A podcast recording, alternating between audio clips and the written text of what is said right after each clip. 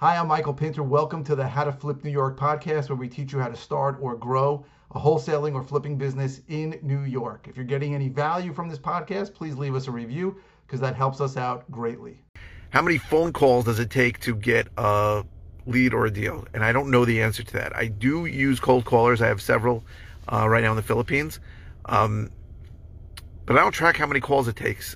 I really track it by money. So when I spend money to pay people to do this, I track the results over time, over how many leads we get from them and how many appointments we get, which should be how many uh, offers are made, and then how many deals, and then dollars. That's what I track. I don't track how many phone calls. And I think that um, it might be something I should track, but the truth is, the truth is, I don't know if I want to track it. That's the truth. I, on some level, I think it'd be good to know, but I think it's different. It's really different. You know, you get to, I use different callers, different times, um, call different lists, and um, I don't know if it's if it's something that I can accurately figure out. Like that takes ten thousand phone calls to get a lead, that kind of thing. I, I don't know what it is, mm-hmm. but um, it's definitely it's definitely something uh, that I'm thinking about tracking. So I don't have a good answer for it.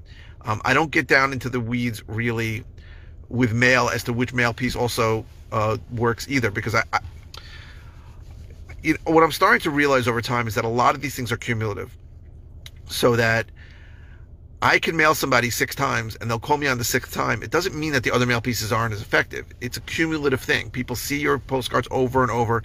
There's a lot of luck involved in, in in hitting people at the time that they're upset, or time that their tenant told them they're not going to pay, te- they're not going to pay, or the roof needs replacing, or whatever it is. So it's a cumulative thing with cold calling. Also, um, we call people multiple times, and you know people get upset. And and at one point, I I sort of thought of it as well. I don't want to upset people, but that is a foolish way to go about because we can call someone, you know, multiple times over many months, and the last call they'll say, you know what, uh, you called me a bunch of times. I, I want to sell.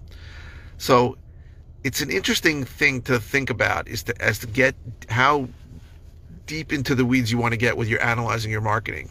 But I really believe most mostly it's it's really a dollars in dollars out kind of thing. But in New York, um, it's a really long time. You need to look at it all, almost a year. I mean, I, have got I got deals now that I that I first contacted many years ago. So you got to look at it at least over a year and really over more time. So for me, more it's a more dollars in dollars out. If I'm paying cold callers X, um, over a long period of time? Am I getting a return on my investment? I don't really analyze how many calls need to be made. Maybe it's something I should. I don't know. I'm really ambivalent about, you know, which way to go. I wish I could be more helpful. I don't really have an answer to this question. For me, every marketing channel is really a dollar, how much dollars in and how much dollars out do I get? What is my return on investment?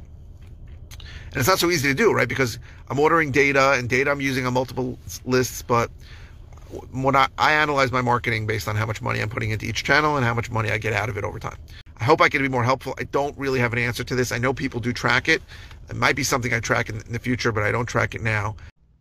Hey, thanks for listening. We really appreciate it. Uh, go to howtoflipnewyork.com for more information about the various ways that I can help you. And again, if you can leave a review, uh, that would really help us out.